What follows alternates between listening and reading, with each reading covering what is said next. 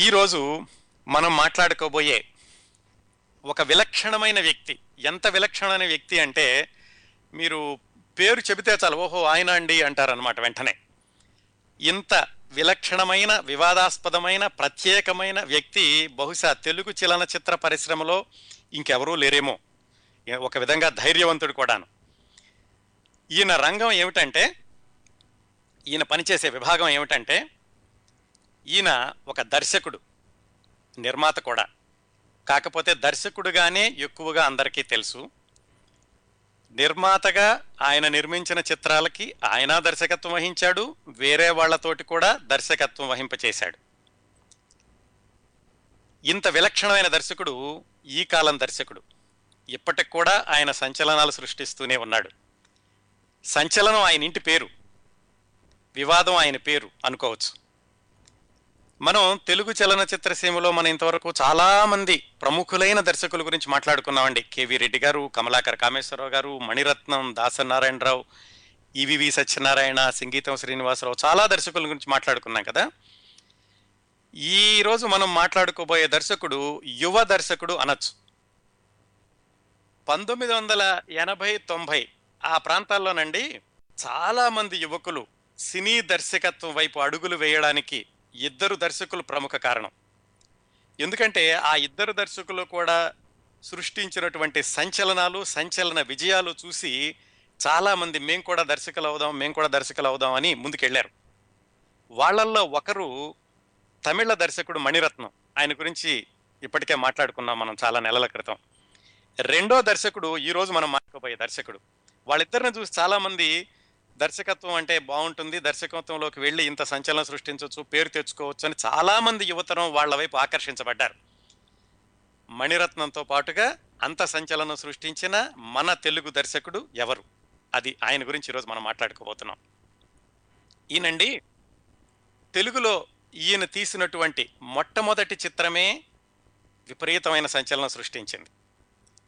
ఆ సినిమా ఇప్పటికి కూడా సంచలనాలకే సంచలనంగా భావిస్తూ ఉంటారు. ముఖ్యంగా ఏమిటంటే కథాపరంగానే కాకుండా ఆ సినిమా ఈ దర్శకుడు చిత్రీకరించినటువంటి విధానం కొత్తదనం అందులో శబ్దం కానీ సంగీతం కానీ దృశ్యం కానీ ఆయన చూపించినటువంటి కొత్తదనానికి ప్రేక్షకులందరూ మంత్రముగ్ధులయ్యారు. ఆ రోజుల్లోనూ ఇప్పటికి కూడా ఆ సినిమాని సంచలనాత్మక చిత్రంగానే పరిగణిస్తూ ఉంటారు. ఈయన ముఖ్యంగా ఈయన ప్రత్యేకత ఏమిటంటేనండి ఆయన యొక్క దర్శకత్వ శైలి సరళి అంటే స్టైల్ ట్రెండ్. అది ఆయన యొక్క ప్రత్యేకత. ఆయన మొదటి సినిమానే ఈ స్టైల్ని ట్రెండ్ని కూడా సృష్టించింది నిలబెట్టుకుంది. వాల్ పోస్టర్ల మీద హీరో హీరోయిన్లు లేకుండా ఏదో ఒక ఒక వస్తువుని చూపించి మొట్టమొదటిసారిగా పబ్లిసిటీ చేసి సినిమాని విజయవంతం చేసిన దర్శకుడు బహుశా ఇతనేనేమో. ఆ సినిమా తీసేటప్పటికీ ఈ యువ దర్శకుడి వయసు అప్పటికి ఇరవై ఆరు ఇరవై ఏడు సంవత్సరాలు మాత్రమే. అంత చిన్న వయసులో తెలుగులో సంచలన విజయం సాధించడమే కాకుండా మళ్ళా ఆ మరుసటి సంవత్సరమే ఆ సినిమాని హిందీలో కూడా తీశాడు. బహుశా ముప్పై సంవత్సరాల లోపు తెలుగువాడు బాలీవుడ్కి వెళ్ళి అక్కడ కూడా ఒక సినిమాని తీసి ఒక డీసెంట్ సక్సెస్ సాధించడం అనేది ఈ కుర్రాడితోటే మొదలైందేమో. చెప్పాను కదా ఈయన ప్రత్యేకత ఏమిటంటే విలక్షణమైన వ్యక్తిత్వం. సంచలనాత్మకమైన ప్రకటనలు చేస్తూ ఉంటారు. ఎప్పుడు వివాదాలకి కేంద్ర బిందువుగా ఉంటూ ఉంటారు. ఇంకా ఈ దర్శకుడి ప్రత్యేకత ఏమిటంటే నిర్మోహమాటంగా మాట్లాడటం. సమాజం ఏదైతే విలువలు కట్టుబాట్లు సంప్రదాయాలు అనుకుంటూ ఉంటుందో వీటికి నేను అతీతుణ్ణి వీటికి నేను బద్ధుణ్ణి కాను నా జీవితం నా ఇష్టం అని ధైర్యంగా చెప్పగలిగినటువంటి వ్యక్తి. చాలా మంది ఉండొచ్చు అలా బ్రతికిన వాళ్ళు.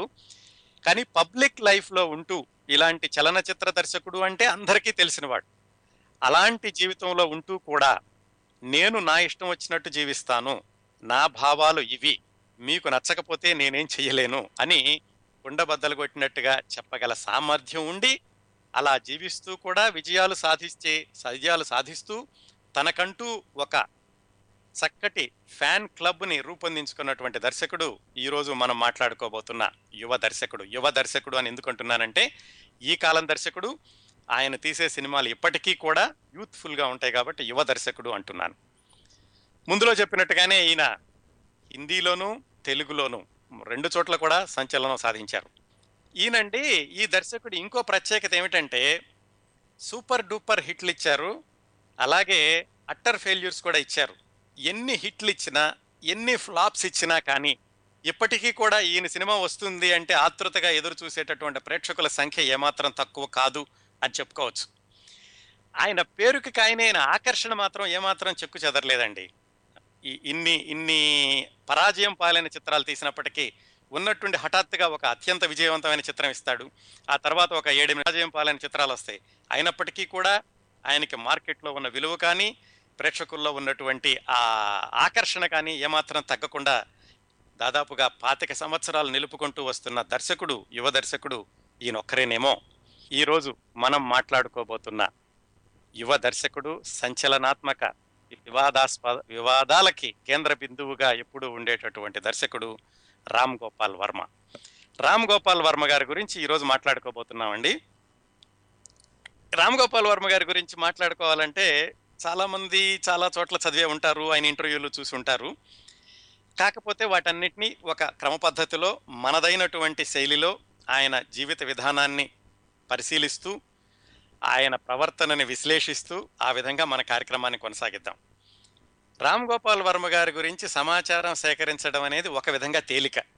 ఎందుకంటే ఆయన నేనింతే నా ఇష్టం అని ఆయన పుస్తకాలు రాసుకోవడమే కాకుండా ఆయన బ్లాగులోనూ ఆయన ఇంటర్వ్యూల్లోనూ ఆయన టీవీ ఇంటర్వ్యూల్లోనూ ఎక్కడ చెప్పినా కానీ ఒకే మాట చెబుతూ ఉంటారు. ఆ మాటల్లో తేడా ఉండదు వ్యత్యాసం ఉండదు. ఎప్పుడు చెప్పినా ధైర్యంగా చెప్తారు. అందుకని ఒక కన్సిస్టెన్సీ ఉంటుంది ఆయన ప్రకటనల్లో కానీ ఆయన ఇచ్చే ఇంటర్వ్యూల్లో కానీ ఆయన తన గురించి చెప్పుకున్నటువంటి వివరాల్లో కానీ ఆ కన్సిస్టెన్సీ అనేది ఆయన మెయింటైన్ చేస్తూ ఉంటారు. అందుకని ఈయన గురించిన సమాచార సేకరణలో పెద్ద ఇబ్బందులు ఏమి లేవు. అది యథార్థమా? లేకపోతే ఆ తేదీ ఏమిటి? ఇవన్నీ దృఢపరచుకోవడానికి కూడా పెద్దగా ఇబ్బంది పడాల్సిన అవసరం లేదు.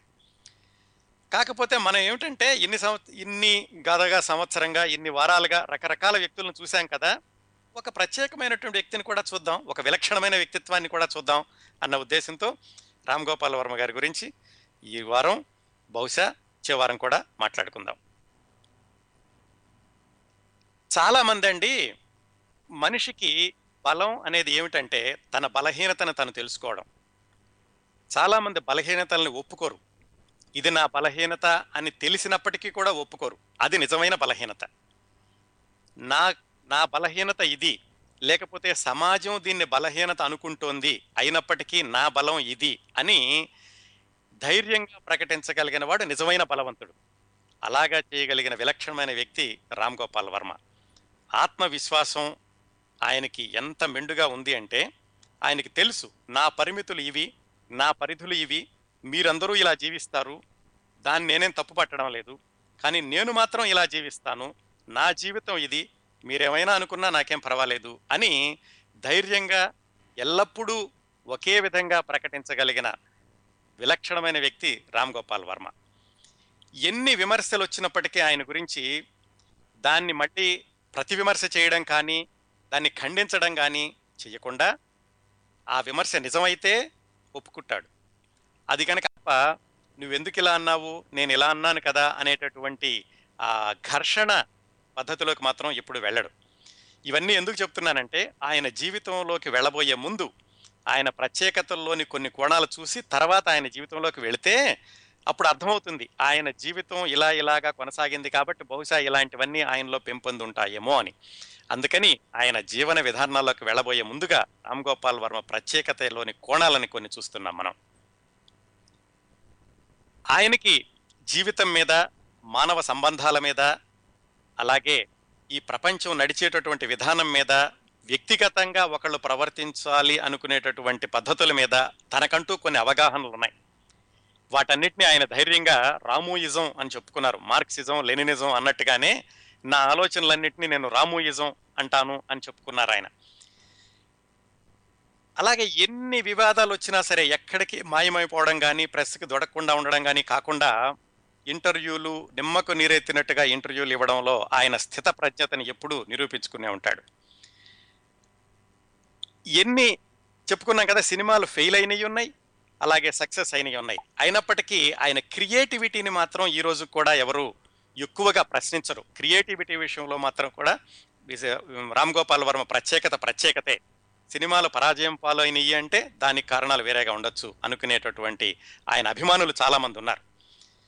మనం ఇంతవరకు చెప్పుకున్న చాలామంది సినీ ప్రముఖుల్లోనూ అలాగే సాహితీ కౌమిదిలో చెప్పుకున్న ప్రముఖుల్లో కూడా ఏమిటంటే చాలా క్రమశిక్షణతో ఉండి కష్టపడి విజయం సాధించిన వాళ్ళ జీవితాలు చాలా చూసాం నాకు క్రమశిక్షణ లేదు నేను ఇలాగే ఉంటాను నేను అరాచకవాదిని నేను తీవ్రవాదిని అని చెప్పుకుంటూ కూడా అద్భుతమైనటువంటి విజయాలను సాధించడం ఒక రామ్ గోపాల్ వర్మకే సాధ్యమై ఉంటుంది. అసలు ఎవరి రామ్ గోపాల్ వర్మ? ఆయన బాల్యం ఏమిటి? ఆయన స్కూల్ చదువు స్కూలు చదువు ఎలా గడిచింది? కాలేజీలో ఎలా ఉండేవాళ్ళు? అనే విషయాలు కూడా ఇంతకుముందు చెప్పుకున్నట్టుగానే ఆయన ఏమాత్రం భేషజం కానీ దాపరికం కానీ లేకుండా తన ఆత్మకథ లాంటి పుస్తకం నా ఇష్టం అని ఆ పుస్తకంలో రాసుకున్నారు. ఆయన అంతటా ఆయనే చెప్పుకున్నారు అన్ని విషయాలు కూడా. ఏమాత్రం మొహమాటం లేకుండా. అవన్నీ అంతకుముందు ఆయన పర్సనల్ బ్లాగ్లో కూడా రాసుకున్నారు. ఈ విషయాలన్నింటినీ మనం చేస్తుంది ఏంటంటే ఒక పద్ధతిలో పెట్టుకుని చూసుకుంటూ వస్తున్నాం. ఎందుకంటే ఒక చిన్నప్పటి నుంచి మొదలుపెట్టి శివ సినిమా వరకు ఆయన ప్రయాణం ఎలా జరిగింది శివ సినిమా నిర్మాణం ఎలా జరిగింది ఆ తర్వాత రెండో సినిమా క్షణక్షణం ఎలా జరిగింది ఆ తర్వాత ఆయన ఇరవై పంతొమ్మిది వందల ఎనభై తొమ్మిది నుంచి ఇప్పటి వరకు వచ్చిన సినిమాలన్నిటి యొక్క విహంగ వీక్షణం. ఈ విధంగా ఈ కార్యక్రమాన్ని ఈ వారం బహుశా కొనసాగితే వచ్చే వారం కూడా మాట్లాడుకుందాం. అదండి రామ్ గోపాల్ వర్మ గారి ప్రత్యేకతలోని విభిన్న కోణాలు. సాధారణంగానండి పెద్దవాళ్ళు చెప్తూ ఉంటారు ప్రతి మనిషిలోనూ ముగ్గురు మనుషులు ఉంటారట ఎలాగంటే మనమైన మనం మామూలుగా మనం మనం ప్రవర్తించేటటువంటి మనం ఒక వ్యక్తి ఇలా ఉంటే బాగుంటుంది అని మన ఊహల్లో అనుకుంటూ ఉంటాం. అది రెండో వ్యక్తి. అంటే బహుశా మనం ఏదో ఉద్యోగం చేస్తూ ఉంటాం. కానీ నేను ఏదో ఆర్టిస్ట్ని అయితే బాగుండేది. లేకుంటే నేను ఇంకో ఇంకో ప్రొఫెషన్లో ఉంటే బాగుండేది అని మన ఊహల్లో ఉంటాం కదా అది రెండో వ్యక్తి. ఎదట వాళ్ళు మనల్ని ఎలా చూస్తారు? అది మూడో వ్యక్తి. ఆ విధంగా ముగ్గురు వ్యక్తులు ఉంటారట ప్రతి మనిషిలోను. హలో అండి కిరణ్ ప్రభ గారు నేను అన్నపూర్ణని. అన్నపూర్ణ గారు ఉన్నారా? బాగున్నానండి. మీరు ఎలా ఉన్నారు? అవునానండి చెప్పండి అన్నపూర్ణ గారు. నేను మీరు ఎన్టీఆర్ గారి తర్వాత ఇన్ని వీక్స్ తర్వాత ఏ టాపిక్ తెస్తారో అనుకున్నా అంటే క్లెవర్ చాయిస్ అండి. థ్యాంక్ యూ అండి. అదే చూసారా సడన్గా ఏ తీసుకున్నా కానీ దానికి సరిపోలదు. అలాంటి అంటే అదేదో సూపర్ హిట్ తర్వాత ఏం తీస్తారు డైరెక్టర్ అన్నట్టు మీరు అన్ని షోస్ తర్వాత ఏ టాపిక్ తెస్తారో అంటే చాలా బాగుంది. Unique choice. నేను I couldn't stop myself from calling అందుకు చేశాను థ్యాంక్ యూ థ్యాంక్స్ అండి అలా పెద్దవాళ్ళు మనుషులు అంటే ముగ్గురు అనుకున్నాం కదా రామ్ గోపాల్ వర్మ గారిని అడిగారు. ఏమండి? ముగ్గురు అంటారు కదా మీలో కూడా ముగ్గురు మనుషులు ఉన్నారా అంటే ఆయన చెప్పాడు. ముగ్గురు కాదండి నాలో ఏడుగురు ఉన్నారు. నా అసలు నేను. ఎదటవారి ఊహల్లో నేను. ఎదుటివారి ఊహల్లో నేను ఇలా ఉంటానేమో అనుకునే నేను. నేను కావాలి అనుకునే నేను. ఒకప్పటి నేను ఇప్పటి నేను రేపటి నేను అనుకునే నేను. ఇలా ఏడు రకాల మనుషులు ఉన్నారు నాలో అని ఆయన చెప్పారు. ఇంత విభిన్నమైనటువంటి వ్యక్తిత్వం ఆయనకి తీర్చిదిద్దబడడానికి ఆయన బాల్యం ఎలా గడిచింది? అసలు ఈ సినిమాల్లో చిన్నప్పటి నుంచి కూడా ఆయన సినిమా ప్రపంచమేనా? అని ఎవరో అడిగారు. ఏమండి చిన్నప్పటి నుంచి మీరు సినిమా ప్రపంచమేనా అంటే ఆయన ఏం చెప్పారంటే మొదటి నుంచి ఆయనకి కథలంటే బాగా పిచ్చిగా ఉండేది. ఆ తర్వాత రౌడీయిజం వైపు ఆయన ఆకర్షించబడ్డారు. ఆ తర్వాత మానవాతీత శక్తులు అమ్మాయిలు ఇలా ఉంటే ఎలా ఉంటుంది ఇట్లా ఇవన్నీ కూడా ఆయన మెదడు చుట్టూతా పరిభ్రమిస్తున్నప్పుడు పంజాకొట్లో ఒక ఇరానీ కేఫ్లో కూర్చుని ఇవన్నీ కలగలిపి సినిమాలు తీస్తే ఎలా ఉంటుందని బాగా చిన్నపిల్లడప్పుడే అనుకున్నట్టు. బుద్ధుడికి బోధి వృక్షం దగ్గర ఎలాగైతే జ్ఞానబోధ అయిందో నాకు ఇరానీ కేఫ్లో జ్ఞానబోధ అయింది అప్పటి నుంచి నాకు సినిమాల్లో ఇవన్నీ కలగాపలగం చేసేసి సినిమాలు తీద్దామనేటటువంటి ఊహ చిన్నప్పటి నుంచి ఉంది. అదే తర్వాత చేశాను అని ఆయన ధైర్యంగా చెప్పుకున్నారు. ఈ చిన్నప్పటి నుంచి ఊహ ఉండడం అసలు ఈయన చిన్నతనం ఎక్కడ మొదలైందంటే వాళ్ళ నాన్నగారి పేరు కృష్ణంరాజు. ఆయన అన్నపూర్ణ స్టూడియోస్లో సౌండ్ రికార్డిస్ట్గా అనుకుంటాను పనిచేస్తూ ఉండేవాళ్ళు. వాళ్ళ అమ్మగారి పేరు సూర్యావతి. మనకి అధికారికంగా లభించినటువంటి రికార్డుల ప్రకారం ఆయన పుట్టింది పంతొమ్మిది వందల అరవై రెండులో. చిన్నప్పటి నుంచే కొంచెం విభిన్నంగా ఉండేవాడట. ఎలాగంటే ఆయనకి దాదాపుగా మూ రెండు సంవత్సరాలు మూడు సంవత్సరాలు నాలుగు సంవత్సరాల వయసు అప్పుడు ఇంకా మాటలు కూడా సరిగ్గా రానప్పుడు స్కూలు అనడం రాకుండా కూసులు అనేవాడట. ఆయన. నేను ఇంకా కూసులకు వెళ్ళను కూసులకు వెళ్ళను అంటూ ఉండేవాడట. అంటే స్కూల్కి వెళ్ళను అని. వాళ్ళ నాన్నగారు ఎందుకులే కుర్రాడికి స్కూల్కి వెళ్ళడానికి అంత ఇష్టం లేకపోతే తర్వాత పంపించవచ్చులే అని ఆయన కొంచెం జాలి చూపించి ఆయన ఉద్యోగానికి ఆయన వెళ్ళిపోయేవాళ్ళు. ఆయన వెళ్ళిపోయాక వాళ్ళ అమ్మగారు నాలుగు దెబ్బలేసి తీసుకెళ్ళి స్కూల్కి స్కూల్లో పంపించి వచ్చేవాళ్ళట కాకపోతే చిన్నప్పటి నుంచి కూడా ఆయన గ్రాహక శక్తి చాలా బాగా ఉండేది. ఏబిసిడీలు లేకపోతే రైమ్స్ టేబుల్స్ చెప్తే వెంటనే అప్పచెప్తూ ఉండేవట. అది గమనించి వాళ్ళ అమ్మగారు చెప్పారట వాళ్ళ నాన్నగారికి చూడండి వీడు చాలా తొందరగా చెప్తున్నాడు స్కూల్లో బాగా చదువుకుంటే చదువు వస్తుంది అని. వాళ్ళ నాన్నగారు పెద్దగా పట్టించుకునేవాళ్ళు కాదు వాళ్ళ అమ్మగారే చిన్నప్పటి నుంచి స్కూల్కి పంపించడం ఎలా చదువుతున్నాడు ఏమిటి చూడడం ఇవన్నీ చేస్తూ ఉండేవాళ్ళట. ఒక విచిత్రం ఏమిటంటే రామ్ గోపాల్ వర్మ గారికి చిన్నప్పుడు ఒక పరీక్షలో ముప్పై మార్కులు వస్తే ఇంకో పరీక్షలో తొంభై వచ్చేది. మళ్ళా హఠాత్తుగా ఇరవై ఐదు మళ్ళీ హఠాత్తుగా ఎనభై ఐదు ఇలా వచ్చాయట. ఏమిట్రా ఇలా మార్కులు వస్తున్నాయని ఒకసారి ఆయన రాసిన ఎగ్జామ్ పేపర్స్ అవి తీసుకుని చూస్తే ఆయన సగం పేపర్ రాయకుండా వచ్చాడట. తెలియలేదా అంటే తెలుసు. మళ్ళీ ఎందుకు రాయలేదంటే నాకు రాయాలనిపించలేదు మధ్యలో వచ్చేసాను. ఇలా అనేవాడట. ఆవిడ తిట్టినా కొట్టినా ఏమీ అనేవాడు కదట. ఇంట్లో వాళ్ళని ఎప్పుడూ ఒక మాట అనడం కానీ వాళ్ళని ఇబ్బంది పెట్టడం కానీ అలాంటి పనులు ఎప్పుడూ చేసేవాడట. చేసేవాడు కాదట. వాళ్ళ అమ్మగారికి చాలా బాధగా ఉండేదట. ఏమవుతాడు? వీడు ఏం చేస్తాడు? చదువుకోగలడు కానీ చదవట్లేదు. మార్కులు తెచ్చుకోగలడు కానీ తెచ్చుకోవడం లేదు. ఏం చేస్తాడు? ఎలా అవుతాడని వాళ్ళ అమ్మగారు చాలా బాధపడుతూ ఉండేవాళ్ళట. ఎనిమిదో తరగతిలో ఉండగా రోజు తెల్లవారుజాము లేచి బయటికి వెళ్ళేవాడట. ఒక రెండు మూడు నెలలు ఆవిడ పరిశీలించారట. ఏమిటి? పొద్దున్నే వెళ్తున్నాడు అంటే ఏదో ఏదన్నా కరాటే అలాంటిది ఏమైనా నేర్చుకుంటున్నాడులేమోలే అనుకున్నారట ఆవిడ. తర్వాత తెలుసుకుంటే ఈయన ఏం చేశాడంటే ఆ రెండు మూడు నెలలోనూ ఎవరో చెప్పారట అమెరికాలో పిల్లలు చదువుకుంటూ పార్ట్ టైం జాబ్ చేస్తారు అని చెప్పేసరికి ఇతను ఏడు ఎనిమిది చదివేటప్పుడే తెల్లవారుజాము నాలుగు గంటలకు లేచి వెళ్ళి ఒక పార్ట్ టైం జాబ్గా పేపర్లు తీసుకుని న్యూస్ పేపర్లు ఇంటింటికి వేసేవాడట. అది తర్వాత తెలిసింది వాళ్ళ అమ్మగారికి ఇలా చేశాడు అని. అంత విభిన్నంగా ఉంటే ఉంటూ ఉండేవాడు అప్పట్లోనే. ఆయనకి అంత చిన్న వయసు నుంచే సినిమాలంటే బాగా ఆసక్తి ఏర్పడింది. ఆ సినిమాలు చూపించడానికి కూడా ఏమిటంటే ఇంట్లో వీళ్ళ అమ్మగాని నాన్నగాని దండిస్తే కనుక వెంటనే వాళ్ళ పిన్ని గారింటికో మామయ్య గారింటికో వెళ్ళిపోయేవాడట. వెళ్ళిపోతే వాళ్ళ మామయ్య గారి ఇతన్ని సినిమాలకు తీసుకెళ్తూ ఉండేవాళ్ళు. వాళ్ళ మామయ్యతో కలిసి బాగా సినిమాలు చూసేవాడు బాగా చిన్నప్పుడే. ఇంట్లో ఒక్కొక్కసారి తెలిసేది వీళ్ళకి సినిమాలకు వెళ్ళాడని తెలిసి ఒకటి రెండు సార్లు తెలియకుండా పది పన్నెండు సార్లు అలాగే సినిమాలు చూస్తూ ఉండేవాడట హై స్కూల్లో ఉండగా. వాళ్ళ మామయ్య గారిని వాళ్ళ అమ్మగారు అడిగారట ఏమిట్రా మా వాడిని సినిమాలు తీసుకెళ్ళి చెడగొట్టేస్తున్నావు? ఇంత చిన్నపిల్లడిని నువ్వు ఇలా తీసుకెళ్తున్నావు? అని అడిగితే వాళ్ళ మామయ్య గారు చెప్పారట నేను చెడగొట్టేదేముంది మీ కొడుకుని రాకుండా నువ్వు కట్టుబాటు చేసుకో అంటే ఆవిడ అనుకున్నారట. నిజమే కదా? నిజమే మనవాడిని మనం కట్టుబాటు చేసుకోవాలి. వాళ్ళ మామయ్యనంటే ఏముంది? అనుకున్నారట. ఏమైనా కానీ ఈయన సినిమాలు మాత్రం చిన్నప్పటి నుంచే విపరీతమైనటువంటి ఆసక్తి. ఆ సినిమాలకి ఫ్రెండ్స్తో కలిపి వెళ్ళడం అలాంటి పనులన్నీ చేసేవాళ్ళు. ఇంకా ఏమిటంటే ఈయనకి బాగా చిన్నప్పటి నుంచే కరాటే అంటే విపరీతమైనటువంటి ఆసక్తి. ఆ కరాటే ఆసక్తి రావడానికి కారణం ఏమిటంటే బ్రూస్లీ చిన్నప్పటి నుంచి ఈయన దైవం ఎవరు అంటే బ్రూస్లీ వాళ్ళ ఫ్రెండ్స్తో కలిసి ఎంటర్ ది డ్రాగన్ సినిమాకి వెళ్ళి ఆ సినిమా చూసినప్పటి నుంచి బ్రూస్లీ అంటే విపరీతమైన అభిమానం.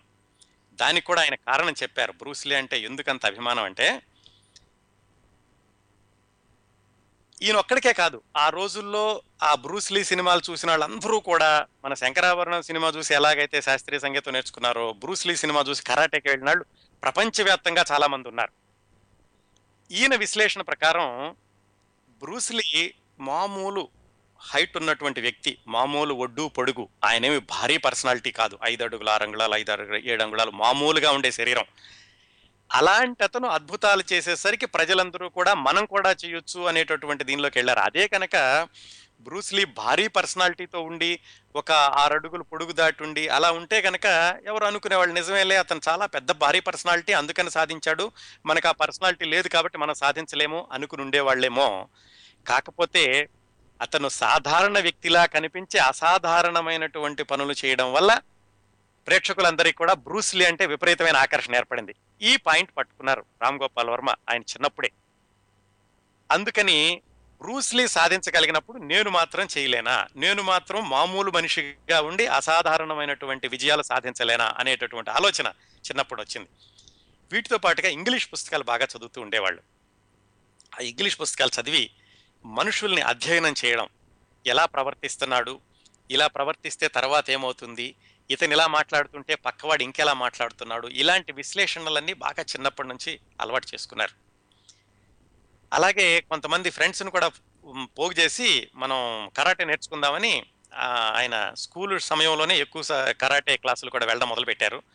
అది ఎక్కువ రోజులు నడవలేదు. అది కూడా మళ్ళీ తొందరలోనే మానేసేశారు. ఎక్కువ రోజులు వెళ్ళకుండా ఈ కరాటేలో నేను ముందుకు వెళ్ళడం అనేది కష్టం. దీనికంటే ఈ మనుషులు మనస్తత్వాలు వీటన్నిటిని అధ్యయనం చేసిన మీదట సినిమాలు లోకి వెళితే బాగుంటుంది సినిమాలో ఉంటే బాగుంటుంది అని ఆయన అనుకున్నారు. ఇదంతా హై స్కూల్లో చదువుకునేటప్పుడు అండి. ఇంకోటి ఏంటంటే ఎంత తీవ్రంగా ఆయన పుస్తకాలు చదివి పుస్తకాల్లోని ఆలోచనలకి పుస్తకాల్లో వాళ్ళు ప్రతిపాదించిన సిద్ధాంతాలకి ప్రభావితం అయ్యేవాడంటే బ్రూస్లీ ఆయన రాసినటువంటి కొన్ని వ్యాసాల్లో ఒక చోట రాశారట ఆయన.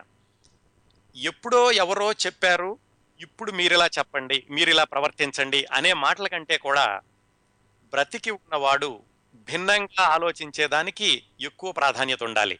అంటే ఫలానా వాళ్ళు చరిత్రలో ఇలా చేశారు పురాణాల్లో ఇలా చేశారు వాళ్ళు ఆదర్శంగా ఉన్నారు మీరు ఆదర్శంగా ఉండండి అనే మాటల కంటే కూడా నేను ఏమి చేయగలను భిన్నంగా? అంటే సమాజంలోని శాంతి భద్రతలకి భంగం రాకుండా నేను ఎలాగా నన్ను నేను కొత్తగా ఎలా నిరూపించుకోగలను అనేది అలా ఆలోచిస్తే గనక మనిషి ప్రత్యేకంగా తీర్చిదిద్దబడతాడని బ్రూస్లీ ఎక్కడో రాశాడు. అది ఈయనకి కనపడింది. దాని గురించి బాగా ఆలోచించారు. బాగా ఆలోచించి అప్పుడు ఆయన అనుకున్నారు ఒక మనిషి భిన్నంగా ఉండడంలో తప్పు లేదు. అందరిలాగే నేను కూడా ఎందుకు బతకాలి? వేరే విధంగా బతకడంలో తప్పు లేదు. బ్రూస్లీ అలాగే కదా చెప్పాడు బ్రూస్లీ అలాగే కదా చేశాడు అని ఆయన విభిన్నంగా ఉండడం మిగతా వాళ్ళకి విభిన్నంగా ఉండడం అంటే ఎవరికి తోచినట్టుగా వాళ్ళు ఉండడం నాకు తోచినట్టుగా నేను ఆలోచించడం నాకు తోచినట్టుగా నేను బ్రతకడం ఇలా ఎందుకు ఉండలేను? ఇలాంటి ఆలోచనలన్నీ ఆయనకి చాలా చిన్నతనం నుంచి ఆయన మెదడులో తరంగితం అవుతున్నాయి ప్రతి పరిభ్రమిస్తూ ఉన్నాయి. కాకపోతే ఏంటంటే అంత చిన్న వయసులోనే ఏమీ చేసేవాడు కాదు కాబట్టి పెద్దవాళ్ళు చెప్పినట్టుగా చదువులోకి వెళ్ళడం ఆ చదువులోకి వెళ్ళినప్పుడు కూడా ఎంతసేపు చుట్టుపక్కల వాళ్ళని పరిశీలించడం మాస్టర్ ఎలా ప్రవర్తిస్తున్నాడు పిల్లలు ఎలా ప్రవర్తిస్తున్నారు స్కూల్లో అల్లరి పిల్లలు ఎలా ఉన్నారు వినయంగా ఉండేవాళ్ళు ఎలా ఉన్నారు వీళ్ళ యొక్క మనస్తత్వాల పరిశీలనలో ఆయన ఎక్కువ సమయం గడుపుతూ ఉండేవాడు. ఈ విధంగా గడిచిందండి ఆయన హై స్కూల్ అంతాను. ఇంకా ఆయన హై స్కూల్లో ఉండగానే ఈ బ్రూస్లీ సినిమాలు చూడడం వీటిని నేర్చుకోవడం ఇవన్నీ చేస్తూ కూడా సినిమాలు ఎక్కువగా చూసేవాళ్ళని కూడా చెప్పుకున్నాం కదా. ఆ ఆ జ్ఞాపకాల్లో నుంచి ఆ అనుభవాల్లో నుంచి ఆయన కాలేజీకి వెళ్ళాడు హై స్కూల్ దాటుకుని. ఆ కాలేజీకి వెళ్ళినప్పుడు ఆయన జీవితం నిజమైనటువంటి మలుపు తిరిగింది. నిజమైన మలుపు అంటే ఏమిటి? ఇప్పుడు ఆయన సినిమాల్లో మనం చూస్తున్నాం చూడండి. ఇది నేర ప్రవృత్తి గల వాళ్ళు అలాగే శివ సినిమాలో మొట్టమొదటిగా స్టూడెంట్స్లో గ్యాంగ్స్ ఇలాంటివన్నీ కూడా ఆయనకి కాలేజీకి వెళ్ళినప్పుడు మొదలైనవి అది ఎలా జరిగిందంటే ఈయన హై స్కూల్ అయిపోయింది. విజయవాడ సిద్ధార్థ కాలేజీలో ఈయన్ని ఇంజనీరింగ్లో జాయిన్ చేశారు. సివిల్ ఇంజనీరింగ్లో జాయిన్ చేశారు. కాలేజీలోకి వెళ్ళినప్పుడు హాస్టల్లో ఉండేవాడు ఈయన. హాస్టల్లోకి వెళ్ళగానే ఒకసారి ఈయన హైదరాబాద్ నుంచి విజయవాడ వెళ్ళిపోవడం మళ్ళా సరికొత్త ప్రపంచం మళ్ళీ ఇక్కడ కూడా అంతే. ఇక్కడికి వస్తే కనుక కొత్త ప్రపంచం కొత్త మనుషులు కనపడతారు కొత్త మనస్తత్వాలు కనపడతాయి. ఇలాగ అనుకుంటూ ఉండేవాడు ఆయన హాస్టల్లో ఉండేవాడు. హాస్టల్లో కూడా మధ్యలో ఆ రూమ్ మధ్యలో హాస్టల్ రూమ్ మధ్యలో ఒక పంచింగ్ బ్యాగ్ పెట్టుకుని బాక్సింగ్ కరాటే ఇవన్నీ కూడా ప్రాక్టీస్ చేస్తూ చుట్టుపక్కల ఉన్న వాళ్ళందరినీ కూడా రండిరా మీరందరూ కూడా ప్రాక్టీస్ చేయండి. చేస్తే శరీరం దృఢంగా ఉంటుంది. మనకు ఎవరైనా గ్యాంగ్స్ వచ్చినా కానీ మనం మనం రక్షించుకోవచ్చు. ఇలాంటి కబుర్లని చెప్పి అందరినీ ఆకర్షిస్తుండేవాళ్ళు. అందరూ కలిసి కరాటే నేర్చుకోవడానికి అందరిని ప్రోత్సహిస్తూ ఉండేవాడు. ఇంకా ఈ చిన్నప్పటి నుంచి పుస్తకాలు చదవడం ఈ మానవాతీత శక్తుల గురించి చదవడం ఇవన్నీ చేసిన మీదట ఎలా ఉండేవాడంటే రూమ్కి వచ్చే వాళ్ళకి ఒక దుప్పటి కప్పుకుని ఒక దెయ్యంలాగా వాళ్ళని భయపెట్టడం వాళ్ళు కనుక భయపడుతుంటే ఈయన ఆనందించడం ఇలాంటి పనులన్నీ కూడా ఆయన హాస్టల్లో ఉండగానే చేస్తూ ఉండేవాడు.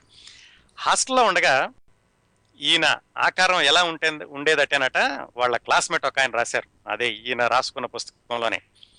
ఓ తెల్లటి లాల్చి పైజమా ఎప్పుడు తలదూపుకోవడం అనేది లేదు. ఆయన అసలు కొబ్బరి నూనె రాసుకోవడం కూడా ఎవరో చూడలేదు ఆడ తలకి. హవాయి స్లిప్పర్స్ చేతికి వాచి ఉండేది కాదు. దేవుడికి దండం పెట్టుకోవడం కానీ అగరవతి వెలిగించుకోవడం ఎవరో చూడలేదు. ఇలా ఉండేవాడు ఆయన కాలేజీలో. ఆ కాలేజీలో ఉన్నప్పుడు ఇంటి నుంచి వచ్చేసారు కాబట్టి కరాటే నేర్చుకోవడం పుస్తకాలు ఎక్కువగా చదవడం ఇంకా సినిమాలు. దీంతో ఆయన విపరీతంగా బిజీ అవడంతో కాలేజీకి ఎప్పుడో వెళుతూ ఉండేవాళ్ళు. ఆ కాలేజీలో ప్రిన్సిపాల్ గారు తుమ్మల వేణుగోపాలరావు గారిని అంతకుముందు ఆంధ్ర యూనివర్సిటీలో ఆయన ఇంజనీరింగ్ కాలేజీ ప్రిన్సిపాల్గా చేసేవాళ్ళు. ఆయన తర్వాత సిద్ధార్థ ఇంజనీరింగ్ కాలేజీ ప్రిన్సిపాల్గా వచ్చినప్పుడు చాలా క్రమశిక్షణతో ఉండేవాళ్ళు. అంత క్రమశిక్షణతో ప్రిన్సిపాల్ ఉన్నటువంటి పరిస్థితుల్లో కూడా మన రామ్ గోపాల్ వర్మ ఖాళీ ఉన్నప్పుడు స్కూల్కి కాలేజీకి వెళ్ళేవాడు. ఎక్కువ సమయం పుస్తకాలు చదవడంలోను సినిమాలు చూడడంలోను కరాటేలోను. వీటిల్లో ఆయన గడుపుతూ ఉండేవాడు. ఇంకోటి ఏంటంటే అప్పటికే ఆయన మూడు భాషలు అనర్ఘడంగా వచ్చు. కాలేజీలో చేరే సమయంకే మూడు భాషలు వచ్చు. ఆయన కనుక హిందీ మాట్లాడితే అప్పుడే హైదరాబాద్ నుంచి బస్సు దిగినట్టు ఉండేవాట. తెలుగు మాట్లాడితే విజయవాడలోనే పుట్టి పెరిగాడన్నట్టు ఉండేవాడు. ఇంగ్లీష్ మాట్లాడితే విపరీతమైన మేధావి. ఈయన ప్రపంచ సాహిత్యాన్నంతటిని మధించాడు అన్నట్టుగా ఉండేవాడు. ఇంత విభిన్నమైనటువంటి వ్యక్తి కాబట్టే ఆయన కాలేజీలో చేరగానే ర్యాగింగ్ ఉంటుంది కదా సీనియర్స్ దగ్గరికి వెళ్ళి వాళ్ళని కబుర్లో పెట్టేసి ఆ ర్యాగింగ్ తప్పించుకునేవాట. ఈ ఈ కబుర్లతోటి ఈయన యొక్క సిద్ధాంతాలతోటి ఈయన చెప్పేటటువంటి ఈ విచిత్రమైనటువంటి కథలతోటి అందరూ ఎప్పటికప్పుడు ఈయనంటే ఆకర్షింపబడుతూ ఉండేవాళ్ళు. ఈయన తన సీనియర్స్ నుంచి ర్యాగింగ్ తప్పించుకోవడమే కాకుండా ఈయన సీనియర్ అయిపోయాక జూనియర్స్ వచ్చినప్పుడు వాళ్ళ దగ్గరికి వెళ్ళి ర్యాగింగ్ తప్పించుకోవాలంటే ఏం చేయాలని వాళ్ళకు కూడా చెబుతూ ఉండేవాడట. మొత్తానికి మనిషి చాలా విచిత్రంగా ఉండేవాడు. వాళ్ళ మిత్రులందరికీ కూడాను. ఒకవైపు చూస్తేనేమో విపరీతమైనటువంటి మేధావితనం ఇంగ్లీష్ పుస్తకాలు చదవడం ఇంగ్లీష్ ఫిలాసఫీ చెప్పడం ఇవన్నీ ఉండేవి ఇంకోవైపు విపరీతంగా సినిమాలు చూడడం చదువు లేదా అంటే ఉండేది. మామూలుగా అప్పుడప్పుడు వెళ్ళేవాడట. రిజల్ట్స్ వచ్చిన రోజు మాత్రం చాలా బాధపడేవాడట. అయ్యో నాన్నగారు ఇలా పంపిస్తున్నారు నాన్నగారు ఇక్కడ చదువుకోమని చెప్పారు ఇలా అయిపోయానే అని ఒక నాలుగైదు రోజులు చక్కగా బుద్ధిమంతుడిలాగా పెన్ను పుస్తకం పట్టుకుని కాలేజీకి వెళ్ళడం నాలుగైదు రోజుల తర్వాత మళ్ళా మామూలే. మళ్ళీ ఆయన పుస్తకాలు చదువుకోవడం మళ్ళీ కరాటే నేర్చుకోవడం సినిమాలు చూడడం. ఇదంతా ఈ హాస్టల్లో ఎప్పటి వరకు రెండో సంవత్సరం మూడో సంవత్సరం వరకు జరిగిందండి. ఇంకా ఏం చేసేవాడంటే ఈ మనుషుల మనస్తత్వాలు పరిశీలించడం ఆయన ప్రత్యేకత అనుకున్నాం కదా. దానికని ఆయన కొన్ని విచిత్రమైన పనులు చేసేవాడట కాలేజీలో ఉండగా. ఏమిటంటే కాలేజీలో అందరు అందరికంటే ఆకర్షణీయమైన వ్యక్తి అంటే మిస్టర్ కాలేజ్ అనుకోండి అలాంటి వాడు ఎలా ఉంటాడు అని అందరిని అడిగేవాడట. నువ్వు నీకు కనుక అవకాశం వస్తే మిస్టర్ కాలేజీగా ఎవరిని ఎన్నుకుంటావు అని అందరిని అడిగి వాళ్ళ అభిప్రాయాలు సేకరించి తను అనుకున్నటువంటి ఆలోచనలతోటి వాటిని పోల్చి చూసుకుంటూ ఉండేవాట. ఓహో నేను ఇలా అనుకున్నాను మిగతా వాళ్ళు ఇలా ఆలోచిస్తున్నారు మనుషులు ఇలా ఆలోచిస్తారని అంత విశ్లేషణ చేస్తూ ఉండేవాడట. ఈ హాస్టల్లో కొన్ని రోజులు ఉన్నాడు. ఈ రెండు సంవత్సరం మూడో సంవత్సరం వరకు తర్వాత హాస్టల్లో తప్పడంతో క్లాసులు తప్పడంతో ఆయన హాస్టల్ నుంచి బయట పంపించేశారు. బయట పంపించేసరికి బయటకు వెళ్ళి విజయలక్ష్మి టాకీస్ అని ఉండేదట మరి ఇప్పుడు ఉందో లేదో తెలియదు నాకు. దాని పక్కనే కామయ్య తోపు అని అక్కడ ఒక రూమ్ తీసుకుని ఆ రూమ్లో ఫ్రెండ్స్ తోటి ఉన్నాడు. ఏది తప్పాక. ఈయన క్లాస్మేట్స్ అందరూ సీనియర్స్ అయిపోయారు వెళ్ళిపోయారు. ఈయన కాలేజీ తప్పి బయట రూమ్ తీసుకుని ఆ రూమ్లో ఉండేవాడు. అక్కడ ఈయనకి బాగా గ్యాంగ్స్ తోటి ఈ స్టూడెంట్ గ్యాంగ్స్ తోటి బాగా పరిచయంలో ఏర్పడినాయి. ఆ గ్యాంగుల పరిచయాలు ఆ గ్యాంగులో ఉన్నటువంటి మనుషుల వ్యక్తిత్వాలు వాళ్ళు ప్రవర్తించేటటువంటి విధానం ఇవన్నీ కూడా ఆయన శివ సినిమాలో పెట్టాడు. అదే రాసుకున్నారు ఆయన. శివ సినిమాలో మీరు మీరు చూసే క్యారెక్టర్లు అన్నీ కూడా మా కాలేజీ నుంచి వచ్చినయే. ఆ కాలేజీ కాలేజీలో ఉన్నటువంటి గ్యాంగులు వాళ్ళ యొక్క ప్రవర్తన వాళ్ళ యొక్క మనస్తత్వాలనే నేను శివాలో పెట్టాను. పేర్లు కూడా కొన్ని కొన్ని అవే తీసుకొచ్చాను అని కూడా ఆయన రాసుకున్నారు. ఇంకోటి ఏంటంటే ఎప్పుడు ఈ గ్యాంగ్స్లో ఉన్నప్పుడు ఎదట వాడిని ఎలా కొట్టాలి ఎదట గ్యాంగుని ఎలాగా పడగొట్టాలి ఇలాంటి ఆలోచనలన్నీ ఉండేవి కాకపోతే తను ఎక్కువగా వెళ్ళేవాడు కాదట. తను ఎక్కువగా వెళ్ళకుండా ఈ మనస్తత్వాలతోటి ఆడుకుంటూ ఎదట వాళ్ళని సైకలాజికల్గా దెబ్బతీస్తూ ఇలాంటి ట్రిక్స్ ప్లే చేస్తూ ఉండేవాడు. ఈ చదువు ఎలా అయిందంటే ఈయన కాలేజీకి వెళ్ళకుండా సినిమా హాళ్ళ చుట్టూతా తిరగడం ఇలా వెళ్ళదంటే చివరికి ఈయన క్లాస్మేట్సే ఈయనకి టీచర్స్ అయ్యారు. ఈయన దగ్గర ఎప్పుడైతే హాస్టల్లో రూమ్మేట్గా ఉన్నాడో ఒక అతను అతని తర్వాత ఇంజనీరింగ్ అయిపోయి అసోసియేటెడ్ లెక్చరర్గా జాయిన్ అయ్యాడు. ఈయన మాత్రం ఇంకా ఫైనల్ ఇయర్లోనే ఉన్నాడు. చివరికి ఎలాగో నెట్టిచ్చారు అనుకోండి ఫైనల్ ఇయర్ వరకును. ఈయన ఫైనల్ ఇయర్లో ఉండగా మెడికల్ కాలేజీ కూడా వచ్చిందట పక్కనే. వచ్చేసరికి మెడికల్ కాలేజీలో కూడా ఈయనకి మళ్ళీ పెద్ద బ్యాచ్ ఒకటి తయారైందనమాట ఈ రామ్ గోపాల్ వర్మని చుట్టూతా ఆరాధించే వాళ్ళు ఆయన చెప్పే కబుర్లు వినేవాళ్ళు ఈయనతో స్నేహం చేయాలనుకునే వాళ్ళు మెడికల్ కాలేజీ నుంచి కూడా చాలా మంది వచ్చారు. ఈ విధంగా ఆయన కాలేజీ లైఫ్ అంతా కూడా చదువు మీద తక్కువగాను మిగతా పనుల్లో ఎక్కువగాను ఉంటే ఉండేవాడు. సినిమాలు చూడడం పుస్తకాలు చదవడం గ్యాంగ్ తగాదాల్లో ఉండడం ఎప్పుడైనా ఇంట్లో వాళ్ళు గుర్తొస్తే అయ్యో అనుకుని కాలేజీకి వెళ్ళడం మళ్ళా రెండో రోజు నుంచి మామూలే. ఇంత ఏమంటారు? కరెక్ట్గా చెప్పాలంటే ఇంగ్లీష్లో అనార్గనైజ్డ్ అంటారు. ఏమాత్రం ఒక పద్ధతి లేకుండా ఒక అందరూ చదువుకునే విద్యార్థికి ఉండేటటువంటి క్రమశిక్షణ కానీ పద్ధతి కానీ ఏమాత్రం లేకుండా ఇంత హెఫాజాడ్గా ఆయన కాలేజీ జీవితం గడిచింది. ఈ కాలేజీల్లో ఉండగా గ్యాంగ్ పోరాటంలో ఉండగా ఈయన పెద్ద పర్సనాలిటీ కాదు. వెళ్ళిపోయి అందరినీ కొట్టేసేయడానికి కరాటే నేర్చుకున్నంత మాత్రాన. అందుకని ఎదటవాడిని జయించాలంటే శారీరక బలం కంటే కూడా బుద్ధి బలం ఎక్కువ అని ఆయన ఎప్పుడో గ్రహించి దాంట్లో చిన్న చిన్న ట్రిక్స్ ప్లే ప్లే చేసి వాళ్ళ కాలేజీలో ఉన్నటువంటి ఒక గ్యాంగ్ని సమూలనంగా నాశనం చేశారు. అది ఎలా జరిగింది? ఈయన ఈయన పర్సనాలిటీ తోటి మరి మిగతా గ్యాంగుల్ని ఎలా ఎదుర్కొన్నాడు? వాటిల్లో ఎలా విజయం సాధించాడు? ఈ విషయాలన్నీ ఆయన చెప్పిన మాటల్లోనే ఆయన రాసుకున్న ఆత్మకథ నుంచి. కాలేజీలో అలాగా ఆయన చాలా బాధ్యతారహితంగా ఉండేవాడు. చదువు అనేది తక్కువ. ఇంగ్లీష్ పుస్తకాలు ఎక్కువగా చదవడం ఆ వేదాంతాన్ని వంట పట్టించుకోవడం పది మందితోటి ఆ వేదాంతాన్ని చర్చించడం గ్యాంగ్ గొడవల్లోకి వెళ్ళడం సినిమాలు చూడడం కరాటే నేర్చుకోవడం ఇలా గడిచేది ఆయన జీవితం అంతాను. ఒకసారి వీళ్ళ తాతగారికి అంటే వీళ్ళ అమ్మగారి నాన్నగారు ఇంజనీర్గా పనిచేసేవాళ్ళు నాగార్జున సాగర్లో. ఆయనకి కాలేజీ ప్రిన్సిపాల్ కనపడి ఆయన ఒక రైల్వే స్టేషన్లో చెప్పాట ఏమండి మీ మనవడు అసలు కాలేజీకి రావటం లేదు ఎప్పుడు గుళ్ళో ఉంటాడు చెప్పిన మాట వినడం లేదు ఏమైనా చెయ్యండి అని. అంతకు ముందే ఇంటికి కూడా ఒక ఉత్తరం వచ్చిందట. ఇలా మీ అబ్బాయి సరిగా చదువుకోవట్లేదు కాలేజీకి రాడు గొడవలు చేస్తున్నాడు అని. కాకపోతే ఆయన ఏమన్నారంటే అంత వయసు వచ్చింది వాడికి నేను చెప్తే మాత్రం తెలుస్తుందా తనే తెలుసుకోవాలి కదా అని పెద్దవాళ్ళు అనుకుంటూ ఉండేవాళ్ళు. ఆయన ఒకసారి అడిగారు ఇది చాలా విచిత్రంగా ఉందండి మీరు బాధ్యత రాహిత్యంతో ఉండి ఇంత ఫిలసాఫికల్గా ఎలా ఉంటున్నారు అని. రెస్పాన్సిబిలిటీతో ఉండి ఫిలాసఫీ ఉంటే జీవితాన్ని ఒక క్రమ పద్ధతిలో పెట్టుకుంటున్నారు అనుకోవచ్చు. మీరు ఇర్రెస్పాన్సివ్గా ఉంటూ ఇంత ఫిలాసఫీని ఎంత వంట ఎలా వంట పట్టించుకున్నారు అని రామ్ గోపాల్ వర్మని ఎవరో అడిగారు ఒకసారి. ఆయన ఏమన్నాడంటే ఫిలాసఫీ తెలుసుకున్న తర్వాతే నేను బాధ్యతారాహిత్యానికి వెళ్ళాను. కల బాధ్యతగా ఉన్నాం అనుకోండి అందరూ ఏమిటి? వీడికి బాధ్యతగా ఉంది కాబట్టి వీడు ఇలా ఉండాలి. వీడు ఇంజనీర్ అవ్వాలి వీడి తర్వాత ఇది అవ్వాలి వీడికి పెళ్ళి అవ్వాలి వీళ్ళ భార్య ఎలా ఉండాలి వీళ్ళ పిల్లలు ఎలా ఉండాలి ఇలా అంచనాలు పెరుగుతాయి. అలా అంచనాలు పెరిగినప్పుడు నిరాశ పడుతుంది ఆ అంచనాలు ఈ మనిషి అందుకోలేనప్పుడు. అందుకని బాధ్యతగా ఉండడం ఎందుకు? బాధ్యత లేకుండా ఉంటే బాగుంటుంది కదా అంచనాలు ఉండవు అందుకని చెప్పి నేను ఫిలాసఫీ నేర్చుకున్నాకే బాధ్యత లేకుండా అయ్యాను అని ఆయన ఇంకో ఫిలాసఫీ చెప్పారు కొత్తగా. ఇలా ఉంటూ ఉండేవండి ఆయన ఆలోచనలే నేను. ఇలాంటి ఆలోచనలతో పెరుగుతూ ఉన్నప్పుడు కాలేజీలో ఈయన గ్యాంగ్ ఫైట్స్లోకి ఎలా వెళ్ళారు అన్నదానికి ఒక ఉదాహరణ చెప్పారండి. ఈ గ్యాంగ్ గొడవల్లో ఈ చెప్పుకున్నాం కదా ఆయనకు ఉండేటువంటి శారీరక దారుఢ్యం ఎంత కరాటే చేసినా కానీ విపరీతమైన పర్సనాలిటీ ఏమి కాదు. అందుకని ఎదట వాళ్ళని మానసికంగా దెబ్బతీయడంతో ఎక్కువగా గెలుస్తూ ఉండేవాడు. దానికి ఉదాహరణ చెప్పారు. ఈయన చుట్టూత సిద్ధార్థాలు ఈయన చదువుకునేటప్పుడు ఒక ఆరుగురు గ్యాంగ్ ఉండేదట.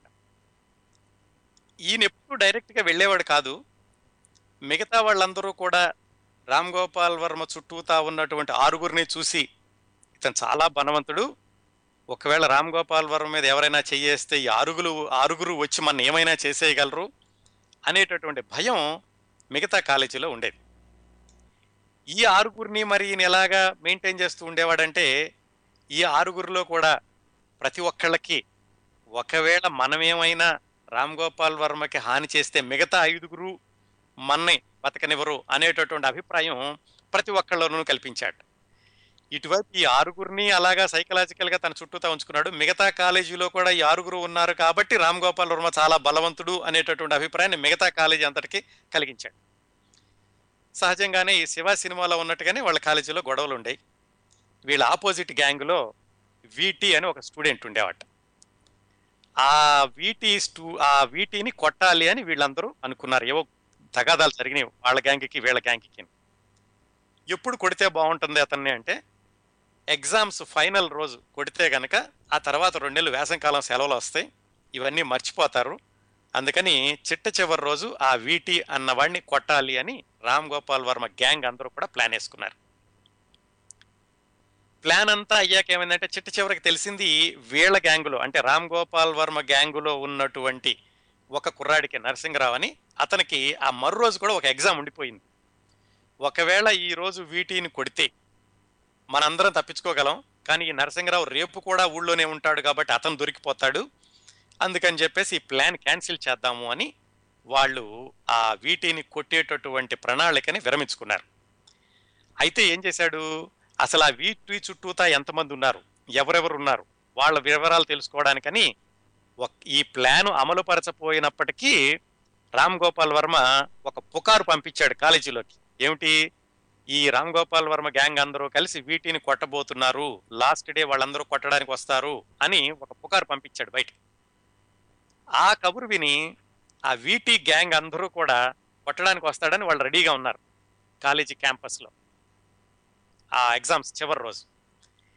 రామ్ గోపాల్ వర్మ కొట్టడానికి వెళ్ళలేదు సరికదా వాళ్ళందరినీ గమనించాడు. అప్పుడు తెలిసింది ఈ వీటి చుట్టూతా ఉండేవాళ్ళు ఎంతమెంతమంది ఎవరెవరు ఉన్నారు వీటి చుట్టూతా అన్న విషయం తెలిసింది. అది తెలుసుకోవడానికని ఆ ప్లాన్ వేసి అలాగా ఒక కబురు పంపించాడు. వీళ్ళందరూ తెలిసారు ఎగ్జామ్స్ అయిపోయినాయి అందరూ ఊళ్ళకి వెళ్ళిపోయారు ఈయన మాత్రం విజయవాడలో ఉన్నాడు. ఆ రెండు నెలల్లోనూ ఈయన చేసిన పని ఏంటంటే ఆ పీటీ గ్యాంగులో అంటే ఆపోజిట్ గ్యాంగులో ఎవరెవరో ఉన్నారో ఆ ఒక్కొక్కరిని పిలవడం వాడిని భయపెట్టో లేకపోతే వాడిని సముదాయించో మొత్తానికి వాడిని మంచి చేసుకునో వాడిని ఫ్రెండ్లీగా తీసుకునో మొత్తానికి వాళ్ళల్లో చాలా మందిని మార్చగలిగాడు. ఏమని?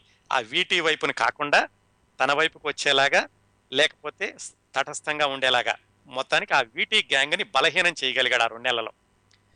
కాలేజ్ అయిపోయింది అందరూ వెనక్కి వచ్చేశారు ఇంకా కొంతమంది మిగులున్నారు వీటి దగ్గర. వాళ్ళని ఎలాగా హ్యాండిల్ చేయాలి? ఈ వీటి గ్యాంగ్ని సమూలంగా నాశనం చేయాలి. ఇది రామ్ గోపాల్ వర్మ ప్లాన్. ఏం చేయాలి అనుకున్నప్పుడు ఏం చేశాడంటే అందరూ వెనక్కి వచ్చేసి మళ్ళీ స్కూల్ మొదల కాలేజీ మొదలయ్యాక కాలేజీ జరుగుతూ ఉండగా తనొక నలుగురిని వెంట పెట్టుకుని కాలేజీ క్యాంపస్ దాటి ఆ వీటి అన్న అతను ఒక కాలనీలో ఉంటుంటే ఆ కాలనీకి అటాక్ చేయడానికి వెళ్ళాడు. ఇక్కడ కూడా ఒక ట్రిక్ ప్లే చేశాడు ఆయన. ఏమిటి? నిజంగా వాళ్ళని అటాక్ చేయడానికి కాదు. ఎలాగైనా సరే వాళ్ళని పోలీసులు పట్టించాలి. ఎలా పట్టించాలి? వాళ్ళు వచ్చి రామ్ గోపాల్ వర్మను కొడితే పట్టించగలడు. తినే వెళ్ళి వాళ్ళని కొట్టి పట్టించలేడు కదా. అందుకని ఈ ప్లాన్ అంతా వేశాడు. ఆ ప్లాన్ ఏమిటంటే ఈయన కొట్టడానికని వెళ్ళి ముందుగా వీళ్ళు వస్తున్నారు అనే కబురు ఆ వీటికి తెలిసేలాగా చేశాడు. వీళ్ళు వస్తున్నారు అతను ఇంకా రెడీగా లేడు అందుకని అతను రూమ్లో నుంచి పారిపోయాడు. వీళ్ళు అనుకున్నదే కదా వెళ్ళారు. వీటి లేడు వాళ్ళకి తెలుసు ఉండడని ఎందుకంటే వీళ్ళు ముందే కబురు పంపించారు కాబట్టి మళ్ళీ వెనక్కి వచ్చేసారు కాలేజీకి. ఇప్పుడు రామ్ తెలుసు ఆ వీటి అన్నతను అంత తేలిగ్గా వదిలిపెట్టేవాడు కాదు షార్ట్ టెంపరు ఇంకో నలుగురిని వెంట పెట్టుకుని కాలేజీ లోపలికి వస్తాడు. ఇప్పుడు పోలీసుల్ని పోలీసుల ట్రాప్లో అతను ఇరికించవచ్చు అన్నట్టుగా ఈయన వెనక్కి వచ్చేసి మళ్ళీ హాస్టల్లో ఉన్నాడు. ఈలోగా వీటి అన్నతను ఇందాక తప్పించుకుని వెళ్ళిపోయాడు కదా వీళ్ళు వస్తున్నారని అతను ఇంకో ఫ్రెండ్ని తీసుకుని స్కూటర్ మీద కత్తి పట్టుకుని మళ్ళీ హాస్టల్కి వచ్చాడు. వచ్చేసరికి ఈ రామ్ గోపాల్ వర్మ వీళ్ళ ఫ్రెండ్స్ తోటి ఎదిరెళ్ళాడు. రావడం రావడమే అతని కత్తిని పట్టుకుని వీళ్ళలో ఒకళ్ళని పడవడానికని సిద్ధమయ్యాడు. రామ్ గోపాల్ వర్మ తప్పించుకున్నాడు. రామ్ గోపాల్ వర్మ ఫ్రెండ్ రవీంద్ర అని అతనికి తగిలింది ఆ కత్తిపోటు. ఈలోగా రామ్ గోపాల్ వర్మ వాళ్ళ ఫ్రెండ్స్ అందరూ కలిసి రాడ్స్ స్టిక్స్ పట్టుకుని అతను వెనకాల పట్టారు ఆ వీటి వెనకాల. వీటి పారిపోతూ ఆ దగ్గరలోనే హాస్టల్ రూమ్లోనే ఎక్కడో దాక్కున్నాడు. ఈలోగా పోలీసులు వచ్చారు. పోలీసులు వచ్చి అతను అరెస్ట్ చేశారు. ఎందుకంటే ఖర్చుతో దొరికిపోయాడు కాబట్టి. ఈ విధంగా అప్పుడు రామ్ గోపాల్ వర్మని పిలిచి ఏం జరిగింది ఏమిటి అని స్టేట్మెంట్ తీసుకుంటున్నప్పుడు రామ్ గోపాల్ వర్మకు తెలుసు ఆ వీటీ గ్యాంగ్లో ఎవరెవరు ఉన్నారో ఇంతకుముందు కనిపెట్టాడు కదా. అందుకని వచ్చిన వాళ్ళిద్దరే కాకుండా వాళ్ళ గ్యాంగులో ఉన్న మనుషుల పేర్లన్నీ కూడా ఆ కేసులో ఇరికిచ్చాడు. మరి ఆయన రెడ్ హ్యాండెడ్గా కత్తితో దొరికిపోయాడు కాబట్టి పోలీసులు కూడా రామ్ గోపాల్ వర్మ చెప్పినటువంటి స్టేట్మెంట్ ఆధారంగా వీటీ గ్యాంగ్ అంతటిని కలిసి లోపలేశారు. ఈ విధంగా ఒక్క ప్లాన్ తోటి ఈయన వాళ్ళని కొట్టకుండా వాళ్ళు వచ్చి వీళ్ళ ఫ్రెండ్లో ఒక అతనికి దెబ్బ తగిలిందనుకోండి మొత్తానికి అందరినీ ఒక్క ప్లాన్ తోటి లాకప్లో వేయించగలిగాడు. తర్వాత సరే ఆ వీటి వాళ్ళ పేరెంట్స్ వచ్చారట ఇతని దగ్గరికి వచ్చి బతిమాలి ఎలాగోలాగా చెయ్యి కొంచెం తగ్గించు మా వాడు కేసు బాగా తీవ్రమయ్యేటట్టు ఉందంటే ఇతను మళ్ళీ తన గ్యాంగులో దెబ్బ తగిలిన అతని దగ్గరికి వెళ్ళి అతన్ని ఒప్పించి ఏదో స్టేట్మెంట్ తగ్గించి మొత్తానికి ఆ కేసు తీవ్రతని తగ్గించాడు. ఇదండి ఆయన చెప్పిన ఒక సంఘటన. దీనిలో మొత్తం తెలిసింది ఏంటంటే ఈయన విరోచితంగా వెళ్ళి పోరాడిన తక్కువ. ఎక్కువగా ఈయన చేసిందల్లా ఏమిటంటే ఆ మైండ్ ప్లాన్ అనమాట మైండ్ తోటి ప్లాన్ వేయడమును వాళ్ళని ఎలాగా రూపుమాపాలి అనే దానికి ఈయన కష్టపడకుండా వాళ్ళని ఎలాగా రూపుమాపాలి ఇలాంటి ప్లాన్ వేశాడు ఆయన. చాలా సంవత్సరాల తర్వాత ఇవన్నీ జరిగిపోయిన ఒక పదిహేను ఇరవై సంవత్సరాలకి ఈయన సర్కార్ అనే సినిమా ప్రివ్యూ వేసినప్పుడు కాలేజీ ఫ్రెండ్స్ అందరినీ పిలిచాట. పిలిచినప్పుడు వాళ్ళల్లో ఆ వీటి అన్న అతను కూడా ఉన్నాడు. ఇది కాలేజీలో మైండ్ గేమ్ ప్లాన్ చేసి వీళ్ళందరినీ లాకప్లో ఇరికించినటువంటి ఆ- వీటి అన్న అతను కూడా ఈ కాల ఈ సర్కార్ సినిమా ప్రివ్యూకి పిలిచాట రామ్ గోపాల్ వర్మ. పిలవడం ఇద్దరు కౌగిలించుకుని మళ్ళీ మాట్లాడుకుని ఎలా కొట్టుకునే వాళ్ళరా కాలేజీలో ఎందుకు కొట్టుకున్నామని మళ్ళీ చిన్నప్పటి విషయాలనే మాట్లాడుకున్నారట. ఇంతా చేసి ఇంకో విషయం ఏమిటంటే ఆ రోజు రామ్ గోపాల్ వర్మకి అడ్డంగా వెళ్ళి ఇతను బదులుగా కత్తిపోటు తిన్నటువంటి ఆ రవీంద్ర అన్నతను కాలేజీ చేయక మళ్ళీ ఎప్పుడు కలుసుకోలేదట ఈయన. ఇట్లా ఒకవైపు గ్యాంగ్ గొడవలు జరుగుతూ ఉండేవి ఇంకా సినిమాలు బాగా చూస్తూ ఉండేవాడని తెలుసుకున్నాం కదా ఈయన. దానికి ఏం చేసేవాడు? హాస్టల్లో నుంచి బయటికి పంపించేసాక ఈయన రూమ్లో ఉండేవాడు అనుకున్నాం కదా? అక్కడ విజయలక్ష్మి థియేటర్ ఉండేది. ఎప్పుడు ఆ థియేటర్ కాంపౌండ్లో తిరుగుతూ ఉండేవాట. రోజు ఏదో ఒక సినిమా చూడడం. డబ్బులు లేకపోతే ఆ థియేటర్లో ఉన్న బడ్డీ కొట్టు దగ్గరికి వెళ్ళి అతని దగ్గర ఎక్కడో ఛాయ్ తాగుతూనో కాసేపు అక్కడ కూర్చుని సినిమా హాల్లో నుంచి వినిపించే పాటలు మాటలు వినడం కాసేపు అయ్యాక అతని దగ్గర అప్పు పెట్టి అతని దగ్గర డబ్బులు తీసుకుని సినిమాలకు వెళ్ళడం ఇలాగా దాదాపుగా ఎప్పుడూ ఆ సినిమా హాల్ చుట్టూతోనే తిరుగుతూ ఉండేవాట. తిరుగుతూ ఉంటే ఈ క్యాంటీన్ మేనేజరు చెప్పాడట చూస్తూ ఊరుకోలేరు కదా ఎందుకయ్యా నువ్వు ఇలాగా వేస్ట్ చేసుకుంటున్నావు? నా దగ్గర ఇప్పటికే అప్పులు పెరిగిపోయినాయి నువ్వు ఎప్పుడు ఇస్తావో తెలియదని అతను చేదరించుకుంటూ ఉండేవాడట. సినిమా హాల్ మేనేజరు ఇతను చూసి ఇదేమిటి కాలేజీ టైంలో నువ్వు ఇలాగా థియేటర్లో తిరుగుతున్నావు? ఇంటి దగ్గర నుంచి పెద్దవాళ్ళు డబ్బులు పంపిస్తున్నారు నీకు బుద్ధి జ్ఞానం లేదా? అని ఆ థియేటర్ మేనేజరు ఇతని క్లాసులు తీసుకుంటూ ఉండేవాడట. ఎంతమంది ఏం చెప్పినా కానీ ఆయన అలవరుచుకున్నటువంటి సిద్ధాంతం నేను నేను అనుకున్నది చెయ్యాలి నేను అనుకున్నట్టుగా బతకాలి ఇలా అనుకున్నాడు కాబట్టి అటు సినిమాలకి సినిమాల చుట్టూతో తిరగడం గ్యాంగ్ ఫైట్స్లో తిరగడం ఎప్పుడన్నా కాలేజీకి వెళ్ళడం మొత్తానికి ఎలాగైతే ఫైనల్ ఇయర్లో ఫ్రెండ్స్ వీళ్ళు కలిసి మొత్తానికి ఆ సివిల్ ఇంజనీరింగ్ డిగ్రీ ఎలాగైతే ఆయన గట్టెక్కిచ్చాడు సివిల్ ఇంజనీరింగ్ పాస్ అయ్యాడు అయ్యాక హైదరాబాద్ వచ్చేసాడు మళ్ళా వాళ్ళ అమ్మగారి నాన్నగారి దగ్గరికి. అప్పుడు ఏం చేయాలి? అసలు ఈయన సినిమా నిర్మాణం వైపు ఎలా వెళ్ళాడు? ఇంతవరకు ఆయనకి సినిమాలు చూడడమే కానీ ఎవరి దగ్గర అసిస్టెంట్గా పనిచేయడం కానీ సినిమా నిర్మాణం ఎలా ఉంటుంది? ఇలాంటి విషయాలేమి ఆయనకి ప్రాక్టికల్గా తెలియదు అలాంటప్పుడు అసలు ఈ సినిమా శివ వరకు ఆయన ప్రయాణం ఎలా జరిగింది? కాలేజీ అయిపోయి ఇలాంటి అనుభవాలన్నీ మూట కట్టుకుని ఇలాంటి ఫ్రెండ్స్ తోటి ఇలాంటి జీవన విధానంతో బాధ్యత రాహిత్యంతో వెనక్కి వెళ్ళాక ఆయన ఎలాగా శివ వరకు నడిచి వెళ్ళాడు? హలో నమస్తే అండి. కిరణ్ ప్రభు గారు నా పేరు గోవింద్ అండి కాలిఫోర్నియా నుంచి. గోవింద్ గారు వారం ఫోన్ చేశారు మీరు. అవునండి ఫోన్ చేశాను. నేను ఆల్మోస్ట్ ఎవ్రీ వీక్ వింటా ఉంటాను మీ ప్రోగ్రామ్. చెప్పండి గోవింద్ గారు. గుడ్ అండి. నాకు బాగా నచ్చింది. రామారావు గారు ప్రోగ్రామ్ తర్వాత రామ్ గోపాల్ వర్మ గారు ప్రోగ్రామ్ చేస్తున్నారు మీరు. రామారావు గారు అత్యంత క్రమశిక్షణతో ఉన్న వ్యక్తి. ఆయన తర్వాత అత్యంత వివాదాస్పదమైన క్రమశిక్షణ ఉంటుంది ఆయనకి కానీ ఆయన చేసే పనులు అవి చూసి ఒక విలక్షణమైన వ్యక్తిని ఎన్నుకున్నారు మీరు అది. అవునండి. అంటే మనం ఒక యా కరెక్ట్ అండి మీరు చెప్పింది. విలక్షణతలో కూడా ప్రత్యేకత ఎలా నిలబెట్టుకున్నాడు అనే కోణంలో నుంచి చూద్దామని అది ఎన్నుకోవడం జరిగింది. బాగా చెప్పారండి. యా నేను రామ్ గోపాల్ వర్మలో ఫ్యాన్ కాదండి నేను. కానీ ఆయన దగ్గర నచ్చే విషయం ఏంటంటే మీరు ఈ మధ్య వచ్చిన గబ్బర్ సింగ్ సినిమా చూస్తే నాకు కాస్త తిక్కు ఉంది కానీ దానికి ఒక లెక్క ఉంది. అంటాడు కదండి? అవును. అలాంటి వ్యక్తి రామ్ గోపాల్ వర్మ. అవును. అది తర్వాత అండి రామ్ గోపాల్ వర్మ గారిని ఇంటర్వ్యూ చేయాలంటే దానికి సరైన వ్యక్తి కావాలండి.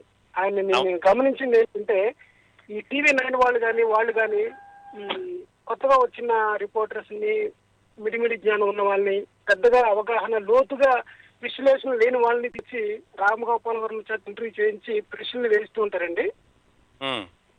మరి కామన్ క్వశ్చన్స్ అన్నమాట. ఆ సినిమా ఎందుకు అలా తీశారు? ఎందుకు ఫెయిల్ అయింది? మీరు ఏమనుకుంటున్నారు మీరు ఎందుకు అలా తీస్తారు? ఆయనకి తిక్క ఆయనకి ఎక్కడో తిక్కరేగుతుంది అనమాట అలాంటి ప్రశ్నలు వేస్తూ ఉంటాయి. అవును.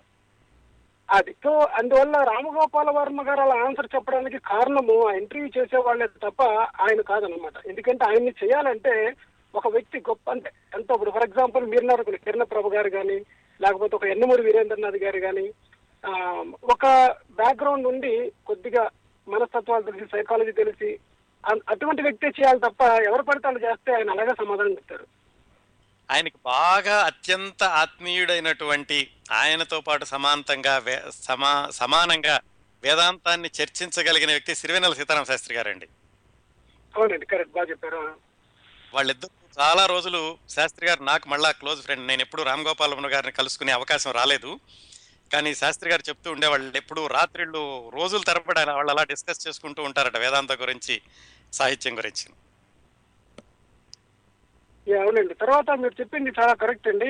ఈ పాయింట్ ఎవరు చెప్పలేదు. కన్సిస్టెంట్ అని చెప్పారు కదండి. ఆయన ఏదో గోడ మీద పిల్లిలాగా ఒక మాట ఒకటి చెప్పి అవకాశవాద అవకాశవాద అయితే ఎట్టి పరిస్థితుల్లో కాదండి ఆయన. ఆయన ఆ విలక్షణత ఎప్పుడు కూడా మీరు ఫస్ట్ ఎంట్రీ నుంచి హండ్రెడ్ ఎంట్రీ చూసుకుంటే ఎప్పుడు కూడా ఆయన వ్యక్తిత్వం అలాగే ఉంటుంది అనమాట ఈ never change that is great అవును చాలా బాగా చెప్తున్నారండి ఈ రోజు ఏమన్నా టెక్నికల్ ప్రాబ్లం ఉందండి? కాల్స్ రావట్లేదు డిస్కనెక్ట్ అవుతున్నాయి. మీకు నా కాల్ కనెక్ట్ అయింది. కనెక్ట్ అయినాయండి. గోవింద్ గారు ఇంకో విచిత్రం గమనించారా? చెప్పండి. రామ్ గోపాల్ వర్మ ఫ్యాన్ కాదు అంటూనే ఆయన మంచి గుణాలు చాలా చెప్పారు. నేను కాదండి నేను రామగోపాల వర్మ ఈ- విషయాలను చెప్తే అందరూ నేను ఫ్యాన్ అనుకుంటారు. నాకు ఆయన కొన్ని విషయాలు కొన్ని నచ్చవు అన్నమాట అంత గొప్ప డైరెక్టర్ అడవి అనే సినిమా ఎలా తీసాడని అనిపిస్తుంది నాకు. తీసి దానికి ఎక్స్ప్లెయిన్ చూడండి అది కూడా నాకు నచ్చదు ఆయన విషయాలు. అంటే నెగిటివ్ పాయింట్స్ అయితే చాలా ఉంటాయి. కానీ మన తెలుగు వాళ్ళందరూ గర్వించదగ్గ డైరెక్టర్ అండి. ఒక పని కట్టుకొని హిందీ వాళ్ళు మన దగ్గరకు వచ్చి ఆయన చేత సినిమాలు తీయించుకొని అంత గుర్తింపు ఉన్న వాళ్ళని ఒక వివాద వివాదాస్పదమైన లేకపోతే క్రమశిక్షణతో ఉండి మంచి గ్లామర్ ఉండి చేసినా సరే ఎవరైనా సరే కొద్ది గుర్తింపు తీసుకొచ్చిన వాళ్ళు రామగోపాల వర్మ గారు కూడా తెలుగు వాళ్ళకి కొద్ది గుర్తింపు తెచ్చాడు అనుకోవాలి అవునండి చాలా. గుడ్ అండి చాలా మంచి మంచి విషయాలు చెప్తున్నారండి మీరు. మీరు చెప్పే మటుకి చాలా బాగుంటుందండి. తెలిసిన విషయం అయినా సరే మీ వాయిస్లో వినడం మా అందరికీ చాలా ఆనందంగా ఉంటుంది. కంటిన్యూ చేయండి వింటూ ఉంటాను ధన్యవాదాలు గారు. వింటూ ఉండండి. ఆ విధంగా కాలేజీ అయిపోయింది. సిద్ధార్థ కాలేజీలో ఎలాగైతే సివిల్ ఇంజనీరింగ్ పూర్తి చేయగలిగారు ఆయన అనుభవాలను మూట కట్టుకుని వెనక్కి వచ్చారు హైదరాబాదు. వచ్చాక ఏం చేయాలి? సహజంగానే మరి ఇంజనీరింగ్ అయిందంటే పెద్దవాళ్ళందరూ తీసుకెళ్ళి ఉద్యోగంలో పెడదాం అనుకుంటారు. రాగానే వాళ్ళ నాన్నగారు ఏరా ఏం చేస్తామని అడిగారు. ఈయన చెప్పానని సినిమా డైరెక్టర్ అవుతానని.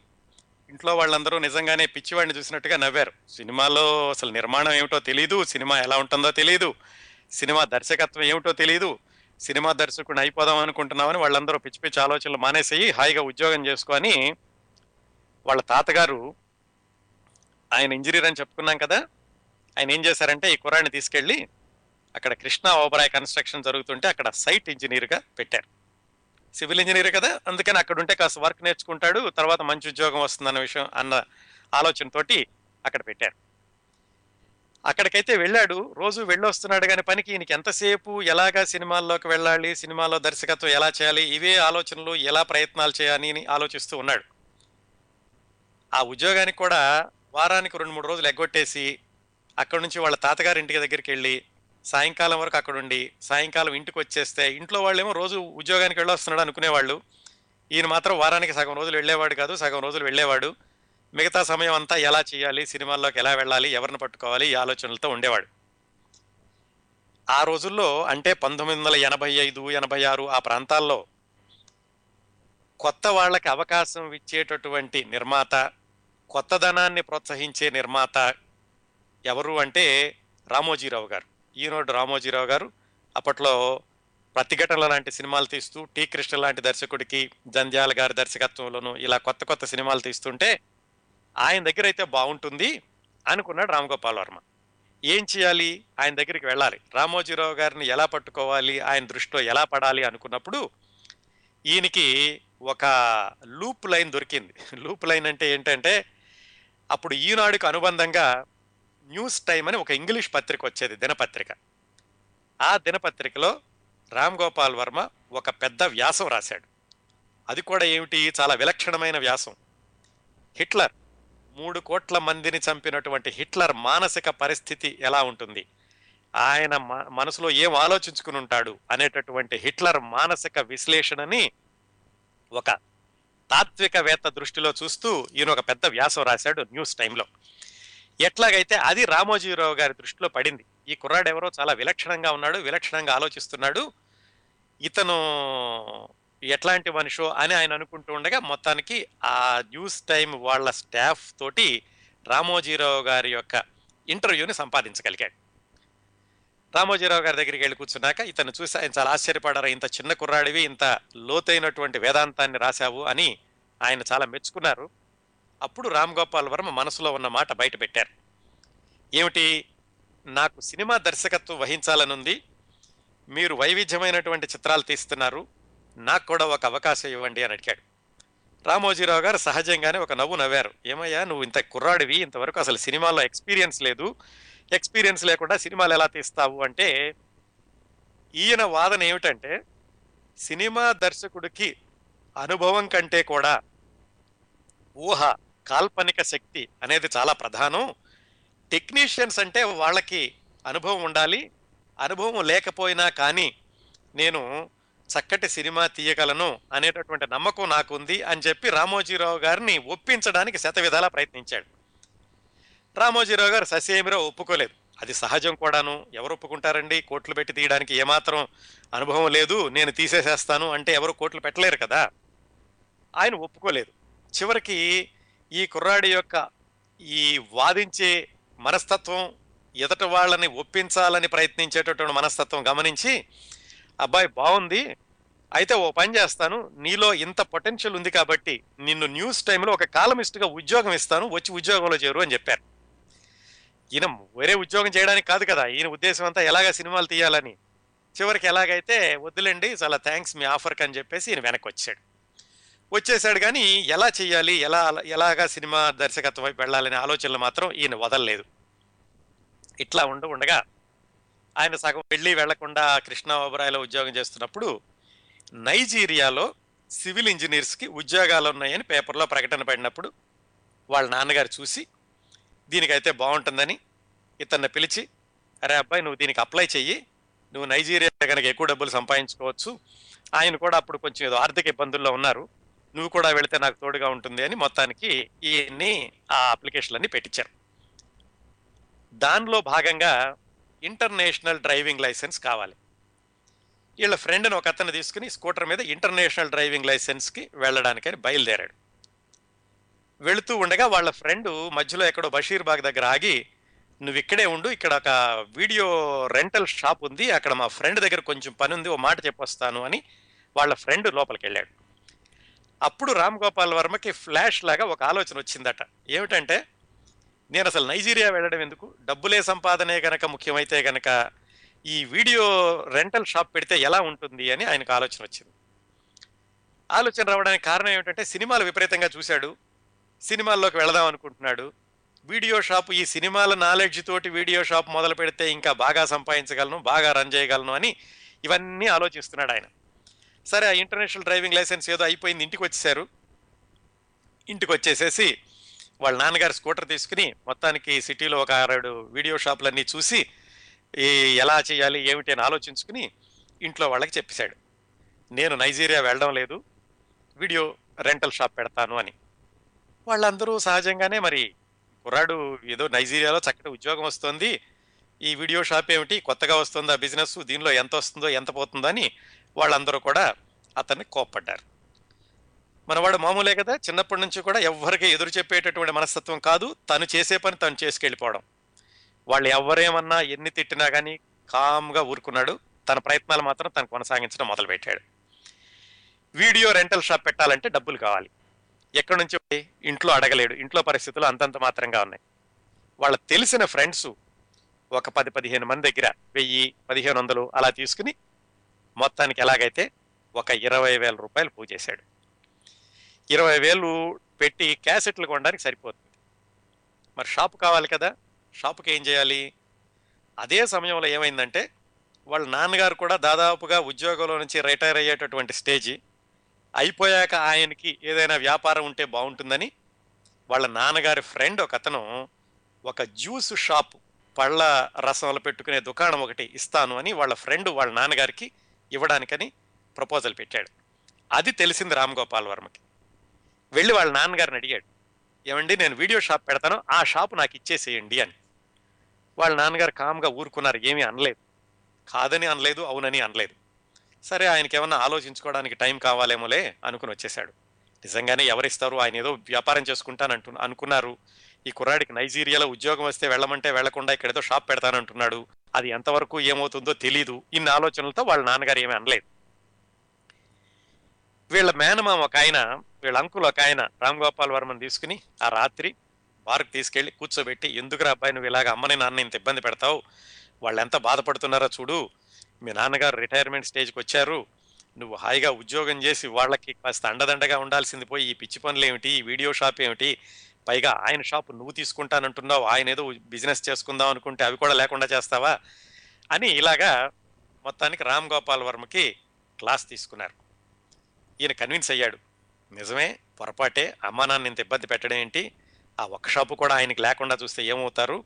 చీ ఏం వద్దు నైజీరియా వెళ్ళిపోదాం అను అనుకున్నాడు. చాలా ఆవేశపడిపోయి ఎమోషనల్గా ఫీల్ అయ్యి ఒప్పేసుకుని వాళ్ళ అంకుల్ దగ్గర సరే అంకుల్ నేను నైజీరియా వెళ్ళిపోతానులేండి షాప్ వద్దు అని ఇంటికి నడవడం మొదలుపెట్టాడు. బార్ మూసేశారు అర్ధరాత్రి ఏదో అయింది ఇంటికి నడుస్తున్నాడు. ఇంటికి నడవడానికి ఒక కిలోమీటర్ దూరం ఉందట. ఆ కిలోమీటర్ దూరం నడవటంలో ఈయన మళ్ళీ ఆలోచించాడు. అవును ఇదేంటి నేను నైజీరియా వెళ్ళొద్దు అనుకున్నాను నైజీరియా వెళ్ళిపోదాం అనుకున్నాను వీడియో షాప్ మానేద్దాం అనుకున్నాను వీడియో షాప్ పెడితే బాగా సంపాదించగలను అనేటటువంటి నమ్మకం నాకు ఉంది కదా. నమ్మకం నాకు ఉన్నప్పుడు ఇప్పుడు పెద్దవాళ్ళని కొంచెం ఇబ్బంది పెట్టినప్పటికీ భవిష్యత్తులో వాళ్ళని సుఖపెడతాను కదా. ఒకవేళ ఇప్పుడు నైజీరియా వెళ్ళిపోతే నేను చేద్దాం అనుకున్న ప్రయోగాలకు మళ్ళీ అవకాశం దొరకదు కదా. వాళ్ళని వాళ్ళు ఇప్పుడు సంతోషపడతారు అని చెప్పి నేను నైజీరియా వెళ్ళిపోయి నా ప్రయత్నాలన్నిటికీ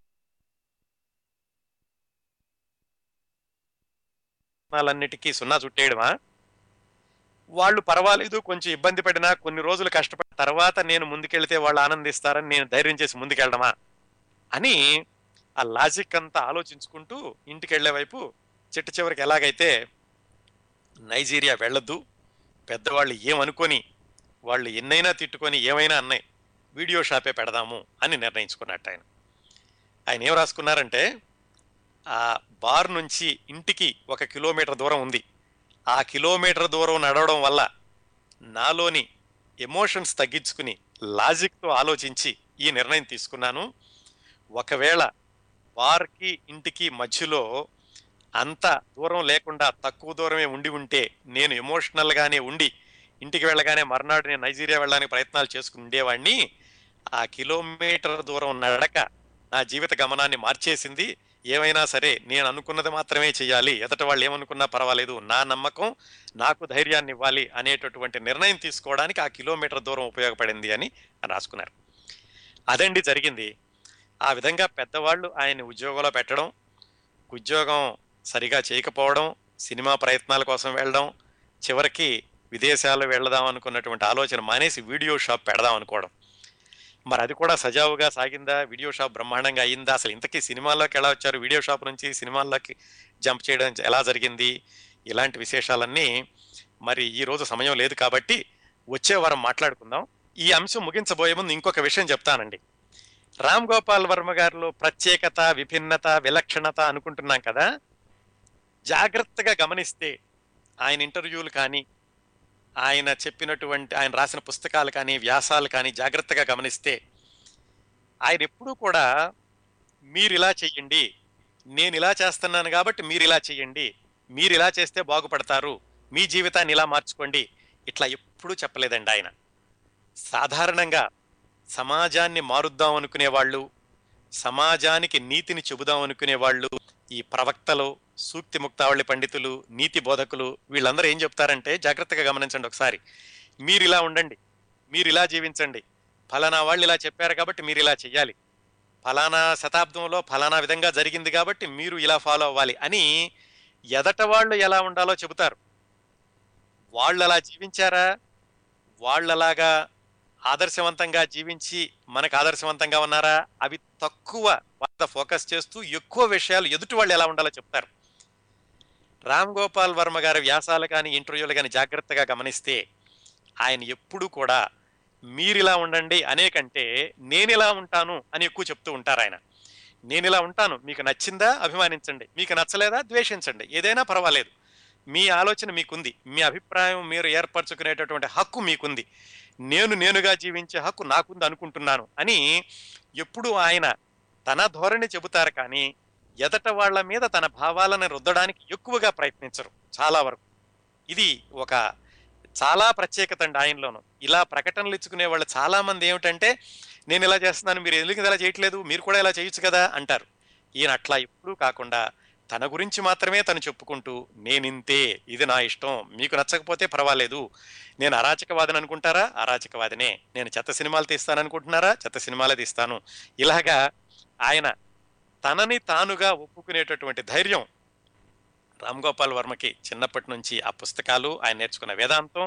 ఇదిగో చిన్నప్పుడు తీరినటువంటి ఎదురు దెబ్బలు ఇంకా తర్వాత మనం మనం తెలుసుకోపోయే ఆయనటువంటి అనుభవాలు ఇవన్నీ కలిసి ఆయనకు అంతటి ధైర్యాన్ని ఇచ్చాయనుకోవచ్చు మరి ఈయన వీడియో షాప్ మొదలు పెట్టాక సినిమాల్లోకి ఎలా వెళ్ళారు విశేషాలు వచ్చే వారం తెలుసుకుందాం అనుకున్నాం కదా.